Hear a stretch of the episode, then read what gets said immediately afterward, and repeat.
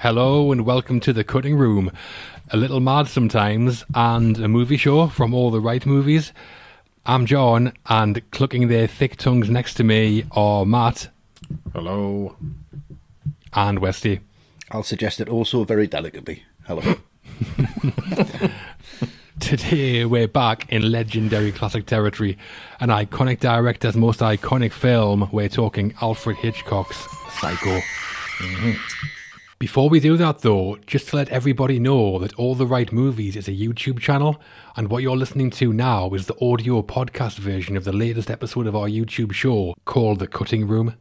The original video version, along with many other episodes and videos, is available on YouTube, so please head over to our channel to watch and subscribe.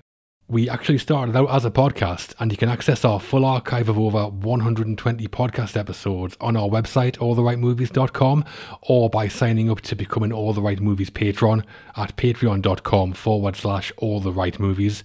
Patrons also gain access to loads of other benefits as well, including an exclusive video episode of The Cutting Room every month, chosen by and created specifically for our patrons. So, as you can see, there's loads from all the right movies to keep you busy. So, please check out YouTube and Patreon. But for now, it's back to the film. We should probably go black and white for this one, do you think, for a bit? Why not? Yeah, Let's let's, it. see what happens. Let's go. Reverse of death proof. This was your choice, this one, Matt. So, hmm. why are we talking about it? Because when we did Jaws, we mentioned Hitchcock a few times on that. And it really reminded me that when we were doing the podcast, we only ever covered one Hitchcock film, which is mm. quite bad, I think, for us. I mean, we did as many Todd Phillips films as we did Hitchcock, which is shameful. shameful. Furious man. I am still. but where do you go next after Psycho, Vertigo, North by Northwest, The Birds? Mm. But I do think Psycho makes complete sense because it's a film I all seem to know about before I actually saw it because it gets referenced so often. So it's a punchline in an episode of Only Fools and Horses. Have you any idea what a psycho, as you so eloquently put it, is? Of course I have. He's the geezer what dresses up in his mother's clothes. So by the time I saw it, I knew everything about it, but mm-hmm. doesn't matter for this film because it's such a ride, and I just think it's Hitchcock at his finest. Nice. Yeah, I find it a fascinating film, to be honest. One of the biggest and most iconic movies to come out of Hollywood. Still highly thought of now. It's an incredible feat of filmmaking to me, which we'll talk about. Pre blockbuster era, 1960, but Psycho was still a massive hit at the time, a cultural phenomenon, mm-hmm. and always good to talk about somebody with the stature of Hitchcock and an older classic as well. So Yeah. we've got lots to talk about with Psycho. Let's do it. Yeah.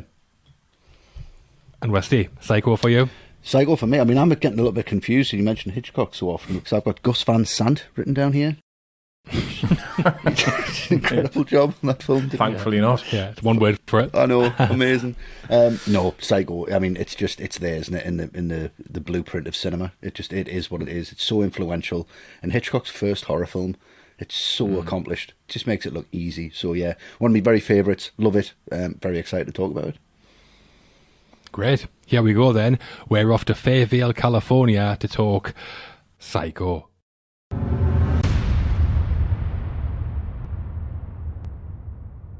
After Phoenix Secretary Marion Crane steals $40,000 from her employer and goes on the run, she stops for the night at the ramshackle Bates Motel and meets its proprietor Norman, then his mother, resulting in murder. Hmm. Mummy's boy, isn't he, Norman?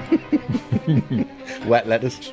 Yeah. She's his best friend, though. Directed by Alfred Hitchcock from a screenplay by Joseph Stefano, Psycho was produced by Paramount Pictures and stars Janet Leigh as Marion Crane and Anthony Perkins as Norman Bates. Mm-hmm. So, what we do on the cutting room is look at movies by breaking them down into their main creative parts. So, with Psycho, we'll be talking about the director, the writing, the cast, and our own highlights from the movie, and we'll then each give the film a rating out of 10. Hmm. So let's get into it. Up first, the director of Psycho, the master of suspense. Gus Van Sant. Unfortunately, not. it's Alfred Hitchcock. 61 years old at the time Psycho was released, Hitchcock had been directing features since The Pleasure Garden 35 years earlier. Very experienced then, Matt. So, how's his work on Psycho? I think it's incredible because the film he made before this is North by Northwest. I have just made a motion picture, North by Northwest. and that is Hitchcock mm-hmm. at its most colourful, at its most stylish. And then this, black and white, small scale, but that's all in its favour. I can't imagine this working in colour. What stands out for me, though, is how brilliantly he manipulates us as the audience, because all cinema is manipulation, makes us follow a narrative in a particular way, and Hitchcock was the master at that. Because we start off with this character, and you have to remember this is 1960s morality we're talking about here. Mm-hmm. She's unmarried, she's having an affair. When we see for the first time, it's clear that they've been having some afternoon delight.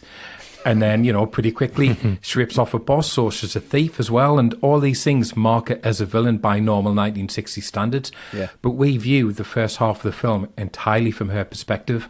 When she's on the run, every scene on the road, it's an entirely straight line she's travelling on. It's like she's destined to end up at the Bates Motel, and we are trapped with her. It's the same when the cop pulls her over. When he's looking directly in the camera, which is mm-hmm. directly into Marion's eyes and our eyes, we are her at that point. And that always reminds me of Silence of the Lambs. Those shots of Lecter and Crawford looking directly into Clarice's gaze, which is us in that film. But then when she gets killed, we don't emphasize with the sister. It's not the private detective. It's the guy who's covered it up. We are now complicit with Norman, who he's already been established as a peeping Tom He's a peeping Tom. But we want him to get away with it. We should want him caught because we like Marion, but we want him to escape at the end. It's brilliantly done by mm-hmm. Hitchcock because you don't even feel like you're being manipulated. You just think, but yeah, this is normal. This is the character I should empathise with. And it's not, and I think it's masterful stuff. So I love how he manipulates us to the audience. But I do also just want to mention you've got to talk about his cameo as well. course. In this one happens pretty early. It's six minutes in, where from inside Marion's office you can see him at the sidewalk wearing a nice Stetson outside. Very nice. Yeah, yeah. Joseph Stefano said the reason Hitchcock appears so soon in the film was to not ruin the pace once the film gets going. Once you got to that murder scene, any interruption by seeing Hitchcock on screen would, would have been disastrous. To be fair, if when Norman appeared through his peephole, it had been Hitchcock on the other side, the film might have been a lot shorter. yeah, Good evening. Hitch's cock. you've just gone back to bed. Tiny towel. Big fat belly. You'd be amazing. I'm glad you said tiny towel. Well, I mean, he's a big man. But yeah, I mean, the level of artistry and visual storytelling on display, Yeah. and what's a pretty dark and dirty story, mm-hmm. is mm-hmm. astonishing. Yeah. Hitchcock's most cinematic film for me. Mm-hmm. We're going to be talking about some of the more iconic moments a bit later on, but what's worth mentioning as well, away from the visuals, is Hitchcock's collaboration with his composer, Bernard Herrmann. They worked together on seven other movies, all classics, but Psycho is Bernard Herrmann's most iconic Oh, absolutely. Surely. Yeah, Oh, absolutely. yeah, it's top yeah, five, this easily. soundtrack. Oh, fantastic. I know that when he finished the film, Hitchcock actually thought Psycho was a failure. and Yeah. He was thinking about releasing it as an episode of his TV show until Wow. he saw the cut with Herrmann's music Yeah. and he loved it. Yeah. the score is entirely string based, which is a great idea. The main theme, obviously, is brilliant. I love Norman's three note motif, which plays throughout as well. Yeah. But the music is especially extraordinary in the shower scene. That famous piercing screech representing the knife slashing. It has a name, that piece of music, actually. Do you know what it is? Psycho Suite? No, no, I don't have It's a called The Murder. Of course it Pretty is. obvious, really. Well, fair enough. Should have guessed Death that. of Qui-Gon.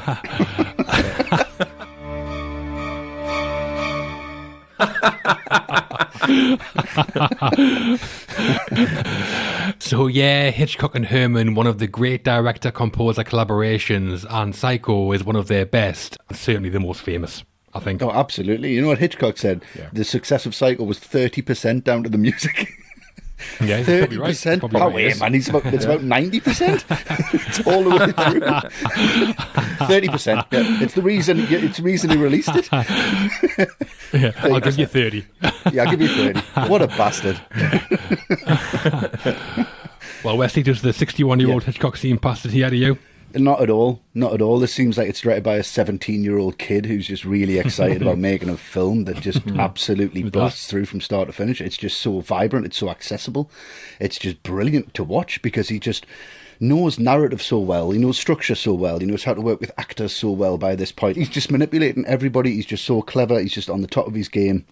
And I think this is just a perfect example of that and how easy he just pulls you one place and takes you somewhere else and you kind of quite see what's coming. And he knows it and he's just having a great time making this film, I think. From the shot choices to, to the camera moves to every single bit that he puts into this is fantastic. And I think John L. Russell, as the DP on this, deserves a shout as well. The choice to just shoot this on one lens that shows the 50mm, which is what he shot Rope on, to give it that kind of unity towards the scenes. Nothing, you don't see a massive.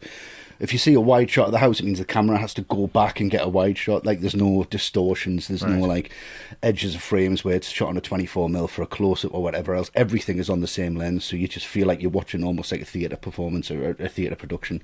And I think that's incredibly ballsy to do. It's unheard of now that you kind of just one lens. That's it. That's all you need. One lens, one camera, and get it done. It's just absolutely fantastic, and I love that. And I love as well because Hitchcock chose to shoot this in black and white, he didn't have to, but he wanted that real B movie kind of feel to it. But he mm-hmm. also brings something to that colour palette. I mean, when you first see her, Marion, she's in white, she's quite angelic, she's even though she's having the affair at the time, but she's just she's dressing in white. And, just- and then when that decision's made, she mm. turns totally to black. And even the purse, the purse goes from white to black, and things like that are Ah, just so yeah, yeah. subliminal. And you Yeah, just yeah. kind of go, mm. genius. Yeah, I know that Paramount actually didn't like the script of Psycho, and because of that, they only gave Hitchcock a really small budget, Right. eight hundred thousand dollars, to make the film, and that lower budget was one of the reasons Hitchcock filmed it in black and white. Yeah.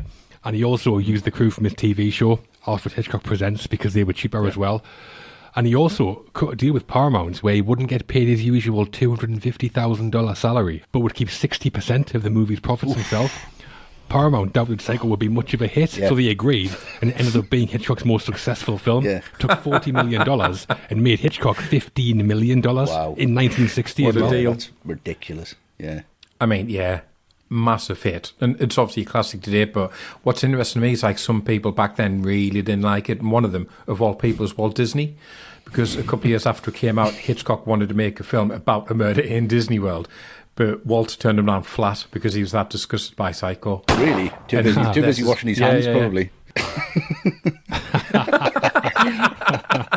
And there's this other great story as well. Like Hitchcock got sent a letter by an angry father who'd seen Psycho with his daughter, and his daughter had already been refusing to use baths because she'd seen the French film Les Diaboliques. Yeah. And now after seeing Psycho, hmm. just refused to have showers. So Hitchcock's reply, very terse. Send her to the dry cleaners. Brilliant, isn't he? She must have stunk. Doesn't give a shit. Just from herself. And amazingly, right back in the 60s, cinemas would play films on rotation, so you just literally walk in and walk out whenever you want. Now, that hmm. completely blows my mind, and I just I still can't get around that. It's like, do you want to go on a date? Yeah, what time do you want to go? Just whenever, I just walk in. Imagine walking in the middle of this. But as one film ends and another, well, what about that 40 grand? Where's that going? So Hitchcock actually had like a, a cardboard cutout made where he's pointing at his watch and said that put his watch with a note saying that late entrances will be stopped by force. This, of course, is to help you enjoy Psycho more. We really have only your enjoyment in mind. So you weren't allowed to go in. So he kind of revolutionised cinema and just made it that thing where you have to go in when it starts and you have to leave when it ends. Hmm. And he's responsible for that, and this film is responsible for that. But imagine just walking in. Oh, I'd be furious. Ridiculous.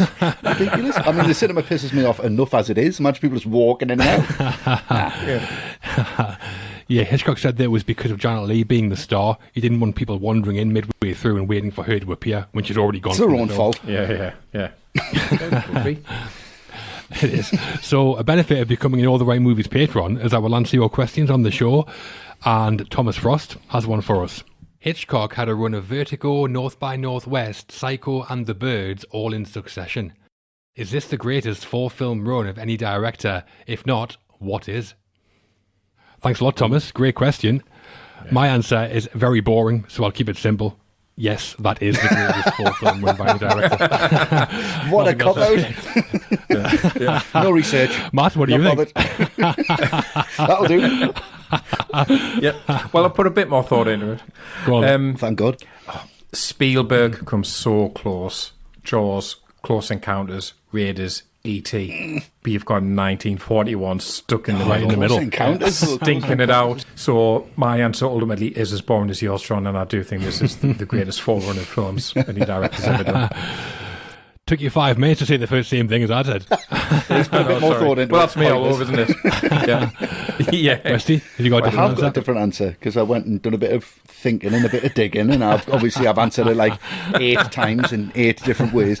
Um, but no, for me, I mean, it is an incredible run of films, and they are absolute classics. But for me, I just you can't really see a progression as a filmmaker. He seems like he just knows what he's he's fully fleshed out at that point. So for me. It's the progression of a filmmaker that I want to talk about, and it's Chris Nolan. And I think from Batman Begins, The Prestige, The Dark Knight, and then Inception, them four films Lovely. Ah, pretty much revolutionized cinema. Just huge, just huge, huge films. So I would Yeah. say, for me, they are a good, f- good four. But I can't wait to see what Chris Nolan's four are when he's like fifty-eight to sixty-one. Yeah. Yeah. So, Alfred Hitchcock then. Brilliant Oh. stuff on Psycho. Too easy, makes it look too easy. yeah. The bastard. Yeah. Originally published as a novel by Robert Bloch in 1959, Psycho was adapted for the screen by Joseph Stefano. Stefano was very inexperienced at this point, and Psycho was just his second film as screenwriter after The Black Orchid in 1959. Does that lack of experience show? How good's the writing on Psycho, Matt? It is like Jaws. I think we said back on that episode, the Jaws screenplay isn't one anyone's going to read and think, wow, Yeah. that writing. Yeah, it's visual, isn't it? Yeah. And I do think it's the same with this, to be honest. It's it's fine. It's certainly not bad. Stefano does a good job, but I don't think anyone other than Hitchcock would have went anywhere near it. So for me, what I get from the writing is what Hitchcock saw in it, because I'm convinced he just saw this as a huge practical joke on the audience. I once made a movie, uh, rather tongue-in-cheek, called Psycho. Yeah. The content as such was, I felt, rather amusing. And it was, uh, it was, it was a bit joke, you know. he did have a notoriously dark sense of humour, and I just think he sees this. It's quite hilarious that half the film you with one character, a thief, who suddenly gets murdered halfway through, and then the next half you sympathise with the character who's covered it up, and then at the end it turns out that he's been the murderer all along, and he's doing this while dressing up as his mother, while her skeleton is in the basement. like you can't tell me that that isn't funny because it is so and you're on the ridiculous. side of the like- guy who's just having an affair with as well. he saves the day. yeah, exactly. Yeah. And, and the realization that throughout the film, Norman has just been talking to himself in his mother's voice. Mother, please. I refuse to speak of disgusting things because they disgust me. Again, ludicrous but hilarious. And that scene where Arbogast is questioning Norman, and Norman just completely falls apart under scrutiny. he does. And he, Which morning was that? Uh, the, um. The, the, the, the, the next morning. and he knows he's been caught in a lie, and he's looking at Marion's name in the ledger. And the way he's hmm. chewing that candy so intensely, and he's just staring at the ledger, I think that's played for laughs. I think that's It's that really, really shot funny. when he looks over at the uh, ledger and he's just like that, and it's just Yeah. like kind of up Yeah. his nose, but Yeah. the camera goes with him, and Yeah. then comes back. It's like he's just having a laugh, and he really, Yeah. Yeah. He is. He is. Well, because thing is, like through filming as well, Hitchcock would routinely hide dummies of the corpse in Janet Leigh's trailer because it Ah. made him laugh. That's what he thought of the material. And if you need any more proof, just watch the six-minute trailer of this, where Yeah. all Hitchcock does is wander around the set and tell you Yeah. the plot of the film. Good afternoon. Here we have a quiet little motel. Yeah. He's having an absolute laugh here. so what Stefano brings, it's fine. It's boiled down to the basic, which is what it needs. It isn't Vertigo, which has layers and layers of subtext. It's just the most frightening elements that Hitchcock wants. But yeah, thing that stands out for me is the unexpected humour Hitchcock finds in it. yeah. Yeah, I do think a bit more highly of the writing than you do, Matt. Um, There's a few interesting things I think about the screenplay. I mean, the villain is one of the most complex and religiously written villains I think we've ever seen, and they, I think there is Yeah. some great dialogue in there as well. Oh, yeah, yeah. The boldest thing about the writing for me has to be making a film that's totally centered around one character who appears in every scene, makes every decision, the story is told entirely from her point of view, and then killing mm. her 40 minutes in. All the stuff in the first hour with Marion, stealing the money, going on the run, it's oh, really engaging, and I'm totally Yeah. in. Mm-hmm. Then Norman appears, and it becomes a different story. The characters all change, mm. and the genre shifts. It goes from like a, a character drama to a horror thriller, and that switch is somehow seamless. Really hard to do that well. And if this was a lesser film, I think we'd be pissed off because Marion gets killed off and she's the mm, Yeah, yeah. protagonist. We've got Yeah. to know her. But I think the reason Hitchcock does pull it off is because the level of filmmaking is just so high. We feel like we're in good hands and are prepared to go with it, I think. And we've Yeah. seen the false protagonist trope many times since. Scream kills Drew Barrymore in the first 10 Yeah. minutes. No Country for Old Men hmm. kills the main character off screen. And Game of Thrones built a Yeah. reputation on killing off main characters for Yeah. eight seasons. But Psycho is the original, and for me, still the best example of it. And I think that alone hmm. makes it really good writing. I think it's when that 40 grand disappears, when that just, it's not about the money anymore. Yeah. You kind of go, oh, Yeah. right, okay, Yeah. really important. And he comes back and picks it up, throws it in the, in the boot, and you see it just go in the hmm. swamp, and you kind of go, well, what's important now? So how good's the writing for you then, Westy? I really like the writing, like you guys have said. I just think it feels like it's one film and it switches. It, it it's what Hitchcock brings to it visually that really it it just supports what's written, and he supports it really really well. By uh, there is there's a, a distinct lack of dialogue in some sequences when she's dealing with uh, trying to get the car switched over. I remember the first time I saw this, like I was supposed to be in twelve or thirteen or something, and you see the policeman when she's trying to buy the car. And he's standing there and he's got the dark glass on. I'm like, he's the psycho. He's the psycho. He's going to start killing everybody. And yeah, the that's what I remember saying. yeah, he's the cool. psycho because it's called psycho. But one thing I, that I don't know if I can really. I still don't know how I feel about it. I mean, I, th- I, th- I think I feel all right about it. I know Hitchcock hated it, but I know the producers needed to put it in. But there's this- that massive exposition scene at the end where he kind of explains the whole film. I got it from his mother. and apparently Hitchcock wasn't happy with that performance, wasn't happy with the delivery, and just thought it was very much on the nose. But I like it. And he's like lighting a cigarette, and yeah, and he's walking around, and he's got this really bulgy kind of demeanor, and I, I, I quite like that because it just it gives you that breath oh, of fresh air at the end of the film. It's good that they put that in there and don't try to make it too obscure for the audience. I know it's 1960 and people are walking in and out of cinema anyway. they don't quite know what's going on, hmm. and you do need this kind of exposition, but it doesn't feel patronising, is what I'm trying to say. It's it's really well written Yeah. and really well acted, and I think it's it's necessary to put in the end of it. Yeah, Dr. Richmond Yes. he's called, played by Simon Oakland. I think the performance Yeah. is really good. I think it does spoon feed the audience a bit It has to, end, though. but I don't really yeah, mind I think I, I, it's just a product of the time. No, At mind. that time, people weren't aware of like split, Yeah. split personalities or schizophrenia or whatever else. It was all brand new to them.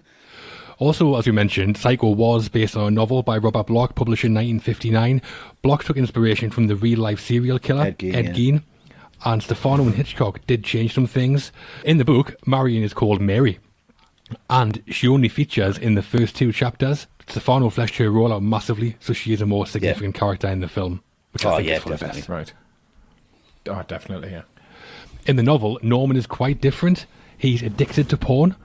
And rather than being young and handsome like Anthony Perkins, he's short, fat, Oh. and middle aged. Sounds familiar, doesn't it? Good evening. Is he addicted to porn? No wonder That he would have changed been it. hideous. That would have been disgusting. oh, masturbates motel. And also, Marion's death is even more horrific in the book because Norman cuts her head off, which is too much. Oh, surely. Yeah. Yeah, I mean, Hitchcock loved the novel straight away. And he bought the rights anonymously as soon as it was published because he was that much of a fan. And it was actually quite cheap. Back then, it was mm. for $9,000. But what he also did, he got the production team to buy as many copies as possible because he wanted to keep the story secret. Hmm. and then he got so obsessed with this idea of keeping it a secret, he made the cast and crew raise their hands on the first day of filming and promised they wouldn't give anything away. And he only gave the final part of the script to those who absolutely needed it. So most people just didn't have a clue what was going on. And had a chair put on set saying Mrs. Bates. So anyone who just happened to be walking by or wander on set would see him, oh, it's an actual report. There must be an actress around somewhere. Yeah, I mean, now we're we're saying Norman Bates, he's the guy with mother issues. But back then, it would have been a big twist. People wouldn't have known. Yeah, huge. The writing on Psycho, then, a lot to work with from the source material, but Joseph Stefano did a good job in Oh, adapting yeah, it for the screen. I think. Yeah. hmm Yep. All for the best, yep.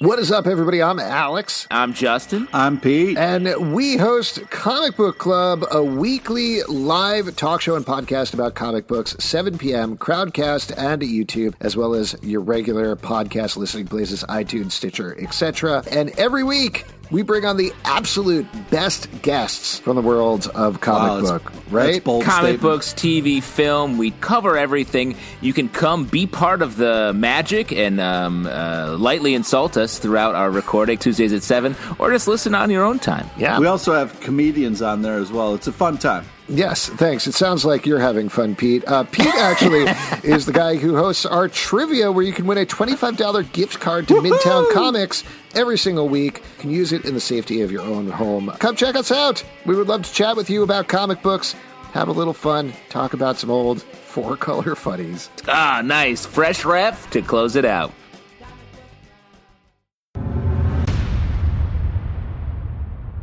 There was a cast of stars worked on Psycho, some big names, and we're going in detail on two of them. Janet Leigh as Marion Crane and Anthony Perkins as Norman Bates. Yep. So, Matt, who are you going to talk about? I'm going to talk about Janet Leigh because I think Perkins dominates the film so much in retrospect. I think we kind of forget how good Janet Leigh is. Mhm. And it goes back to what I said about the character. So many of her character traits set her up as an antagonist, yet she's anything but. I mean, from the start, the way she has to put up that slimy businessman, you're ah, straight on the side because of that that guy, guy. like, He's horrible. And stinks. I bet he smells like pork scratchings. He's fucking horrible. Sweaty mess. Las He Vegas. probably does. He probably does. And things like she has to do so much great acting with her eyes as well, because it's quite a 1960s thing when she's imagining the conversations going on in her Yeah. absence, which is overlaid her driving away. So she's looking worried, thinking about a colleague talking to her boss. But then I absolutely love that grin she gets in the face when she thinks about how angry that businessman is. and she, because he was such a sleaze, that's great. And it's the same when she's in a uh, in a motel room putting the plan together in her mind, because you can see the doubt starting to enter, and she's thinking, ah, "Can I pull this situation back?" And it's all through her eyes, it's all through her body language. It's really, really great. But a key scene, I think, is when she's she's eating with Norman Mm-hmm. in the parlor. Um, you know, like the saying says, "Coming to the parlor," said the spider like a bird. fly. Eats like a bird. It's such a great two-hander between the two of them because she's not just polite. I think she genuinely is interested in Norman as a person. Like, who is this weird young guy having these big screaming matches with his mother? And that whole scene is about eight minutes long, and it's just the two of them. Yeah. But there's so much creeping unease to it. Well, a, a boy's best friend is his mother. And her performance, I think, is just as important as Perkins at bringing that out. And Mm-hmm. I don't think Marion is ever as sympathetic as she is right in that moment, Mm-hmm. which is brilliantly written because we know what's coming next for her.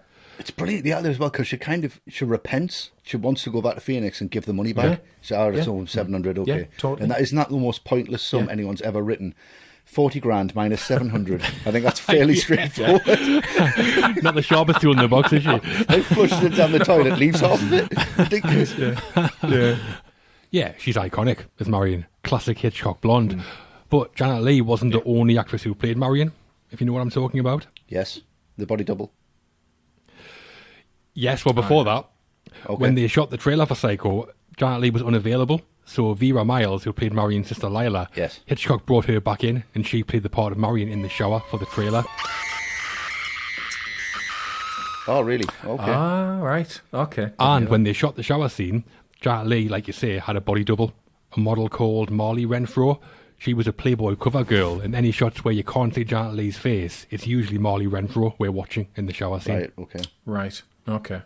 And Westy, that leaves Norman for you. It does, doesn't Two it? peas in a pod. Oh, what a sweetheart. I love him. I love him. Oh, he's great. isn't he? 12 Well, cabins, 12 vacancies. vacancies. Candy?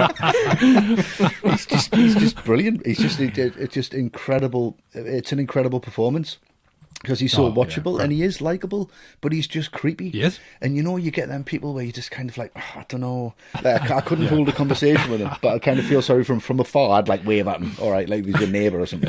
but I think Perkins brings that beautifully. He just brings it beautifully because, you know, mm. to have him, like you said, John, is like someone who's like weird and overweight and middle aged and just a bit creepy. Mm. He's just a, the perfect boy next door, isn't he? He just comes down with me, with me trusty umbrella and he's just, you know, I'll make you a Yeah. sandwich and mm. milk Hmm. and everything's just so innocent and just so nice. And the thing I love about this character is nearly everyone is reflected in a mirror apart from Norman, which normally shows a different hmm. side, like a schizophrenia, like a, a split personality. Uh-huh. Yeah, Perkins has just taken this and ran with it, and he's just absolutely nailed it every single step of the way. I just think it's it's just wonderfully done when he he, he looks into that bathroom and just sees what the carnage.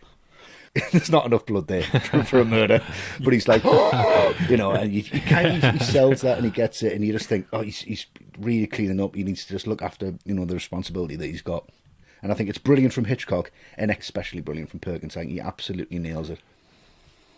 Yeah, he is complex. He's believable, and Anthony Perkins is superb. I think Norman Bates is one of the best villains in movies. Mm. Something that's unusual for Hitchcock, though, is that he allowed both Perkins and Janet Leigh to improvise and ad lib in places. All right. Like the candy corn that Norman munches on a couple of times. Yeah. That was Perkins' idea, and Hitchcock just kept it in. Candy? And also Right, when Norman and Marion talk on the porch, part of that were improvised between the two of them as well. Great. There are some of the big names in the cast. Martin Balsam as P.I. Arbogast is very good. Yes. And Vera Miles as Lila was maybe the biggest star in the film. Mm-hmm. And have you noticed as well the appearance from Hitchcock's daughter, Patricia? No. Yes. Marion's friend working in the bank as well. Yeah, Is she's in she? the office. She's called Caroline. Oh, yeah, that's she's Patricia's great. daughter. He was flirting with you. I guess he must have noticed my wedding ring. I fucking love that line. Yeah. obviously, I- like it, I'm beautiful, but like, that- you obviously can't. no, you're rubbish. Yeah, all great. But in those two leads we talked about, two iconic performances. Absolutely. Oh, Yeah. definitely. Just about every scene in Psycho has gone down in movie history, but we're going to pick out three to talk about as we discuss our highlights from the mm-hmm. film. So, Westy, you want to start us off with your highlight? My highlights the shower scene, obviously. It's massive. it's huge. Huge. You know what's coming. You can see it a mile away. And from when you look through that peephole and you're just thinking, right, well, he's gone. And you still believe it's his mum. Even though I know now, I still like to think it's her. And I did. I didn't Yeah, want to yeah. be spun out. I'd like it to be her. I'd like her to be a right little bitch, just coming down, just like ah, fucking, it's my son. Do you know what I mean? But who turns the shower on when they're in the shower? That itself is mentality. it happens in this, and it happens in Groundhog Day. And he regrets it in Groundhog Day. But it, who does that? You turn it on, you get the temperature, and then you get in the shower, right? So she turns Definitely. it on, she's like, too cold, yeah. She's like, this is perfect, and I'm kind of brought out the film a little bit. Oh, this is a bit, this is a bit weird. And then just seeing that silhouette from the shower curtain, and just seeing it, you just think, "Ah, who's that? This, doesn't make any sense. And then that shower curtain comes back, music kicks in, and there's just so many shots in this. I, I've read it so many different times, but they're saying there's 72 different angles, 52 cuts. How do you shoot a shower in 72 angles? Like, I, I, just one? And then another one there, maybe, and then one there, maybe three or four, and you've got what you need. But Hitchcock's like that, bang, bang, constant, con- and you're just so like disorientated by what's going on. You're so spun out by it, and the fact that this scene had no score whatsoever. When Hitchcock had it in his head, he was like, "It's just mm. going to be this kind of rough." Just you, you, you hear that knife, but you don't see anything penetrate any flesh or anything like that. It's just all in your imagination. But that score, that bam, bam, bam, it's it's just a great, great sequence, and that transition from the plug hole to the eye is as good as 2001 for me. I just think that's just incredible. And then it spins round and she's just on the floor and she doesn't move. But yeah, that sequence is just an absolute delight. Yeah, I mean, the filmmaking is incredible. Like you say, 78 setups and 52 Yeah. cuts. And we've got jump cuts, close ups, extreme close ups, static shots, iconic shots, recurring visual motifs. Mm. It's just insane, all in 45 seconds. Hitchcock must have had a vision for it really early because he said that the shower scene was the reason he wanted to make Yeah. the film in the first place. What attracted you to this one then? I think the murder in the bathtub, I think, coming out of the blue, you know, that was about all. So influential. I've seen this scene and Psycho in general referenced so many times in popular Yeah. culture that I've lost Yeah. count. Yeah. That'll make a chewy little montage, won't it? I'll put that Just together. do that now.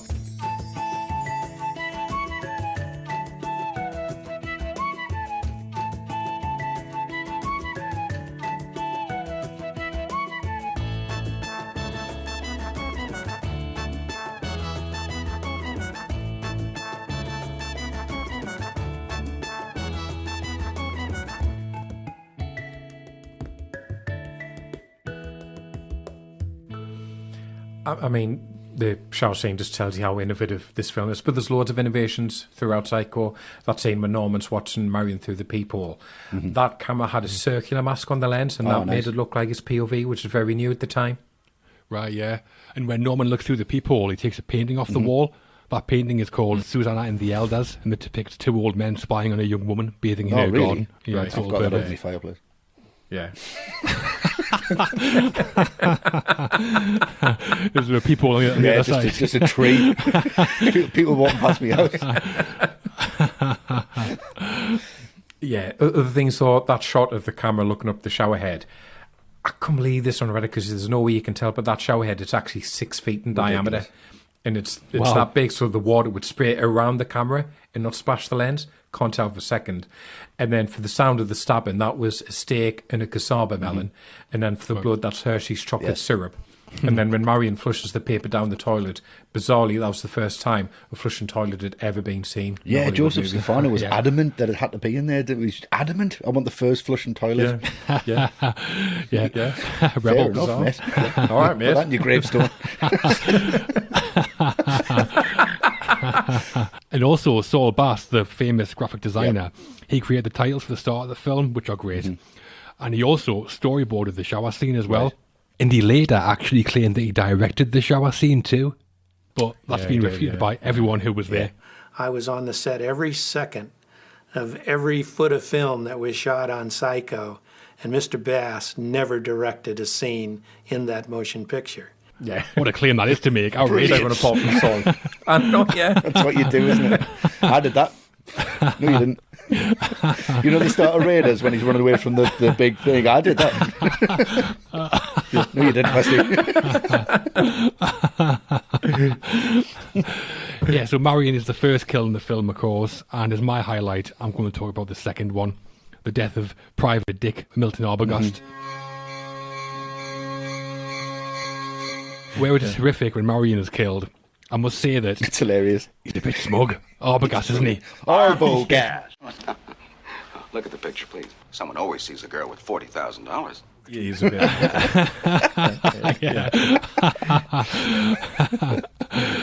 But I mean, you've got that overhead shot where Norman appears from the bedroom. What Brilliant. a shot That is that brilliant. There's a similar one later on where Norman Yes. carries mother down Yeah, to yeah. the And it- basement it- it and the camera up. creeps Yeah, up the yeah. stairs. Yeah, it sort of swoops and Yeah. swirls to the same position. And then there's a famous close up on Arbogast as he falls down the stairs, which again is iconic. Mm. That was a rear projection shot. Martin Balsam was just sitting on a chair with his arms flailing about and the screen behind him. And it was actually Hitchcock's idea because he used rear projection before on Saboteur. I mean, you can kind of tell it's pretty funny now. Yeah. You it's, can. It's hilarious, to be fair. It's really, it's really Norman Wisdom.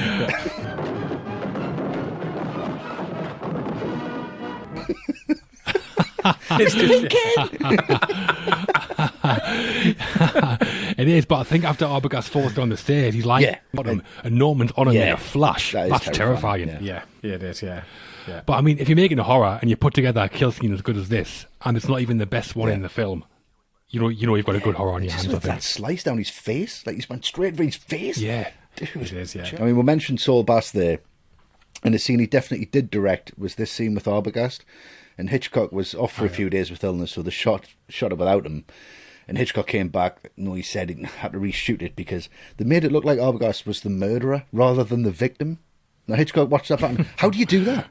dressed as mother probably. exactly. Did he stomp up like furious? Yes, get loaded. I think what they've done is he done he done close ups of his Right. feet, which made Hitchcock say that looks like he's the Right. murderer. So I need to do it again. Okay, fair enough. Right. Yeah, terrible Okay, choice. yeah. Well, he definitely didn't do the shower scene, did he? Couldn't even get walking up the stairs, right? Fuck's sake. exactly. Never mind 72 cuts in fucking 45 seconds. and Matt, what's your highlight from Psycho?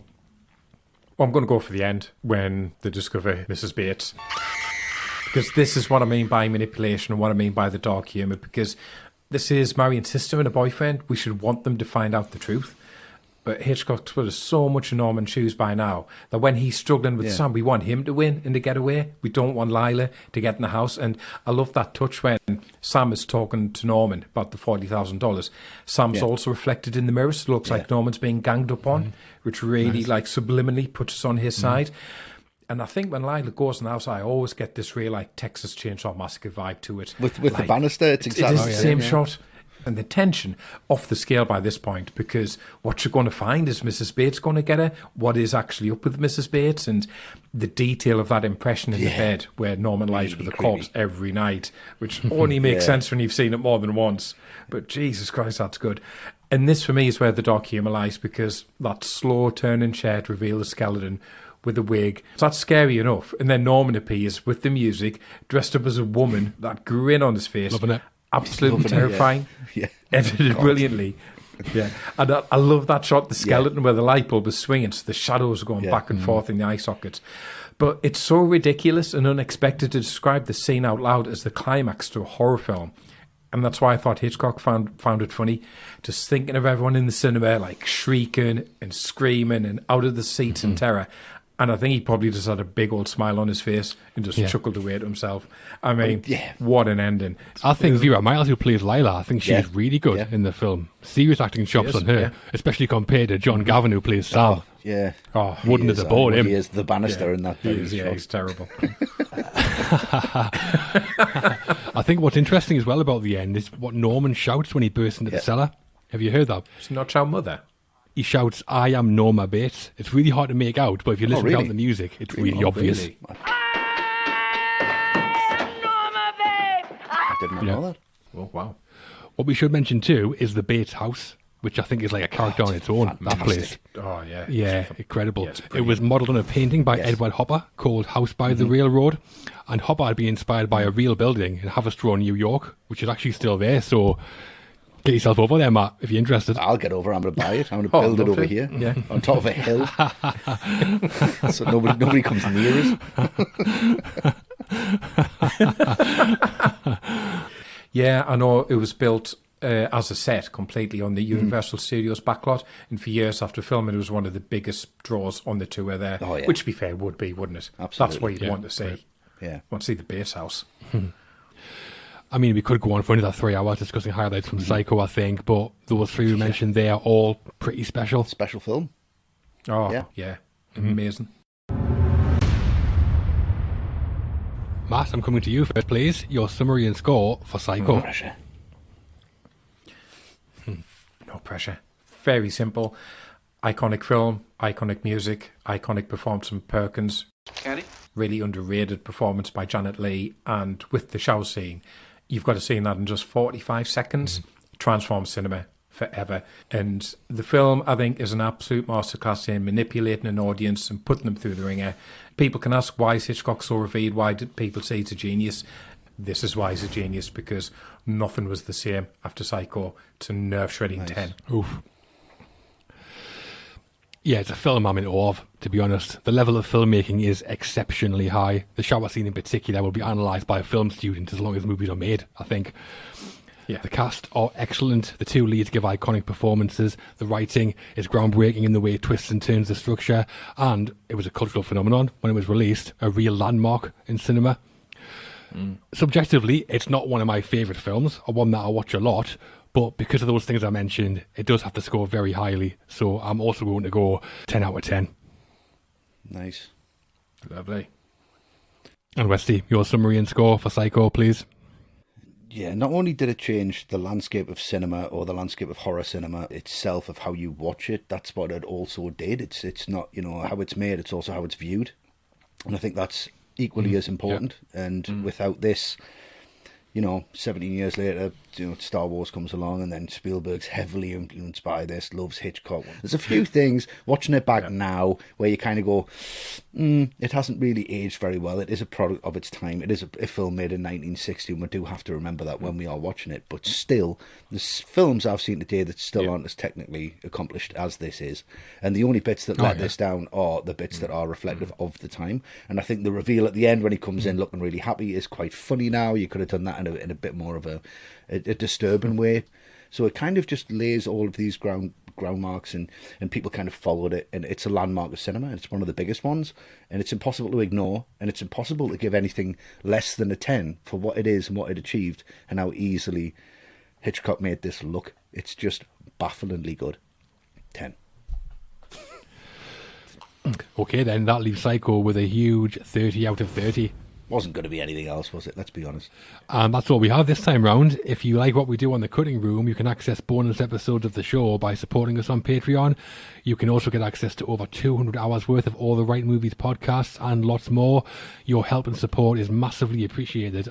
And the more support we get, the more videos we can and will make. We're going to say goodbye for now, and thanks for watching, everyone. Yeah, thanks, guys. Why, she wouldn't even harm a fly. You were here, that. You okay, Westy? You fuck off!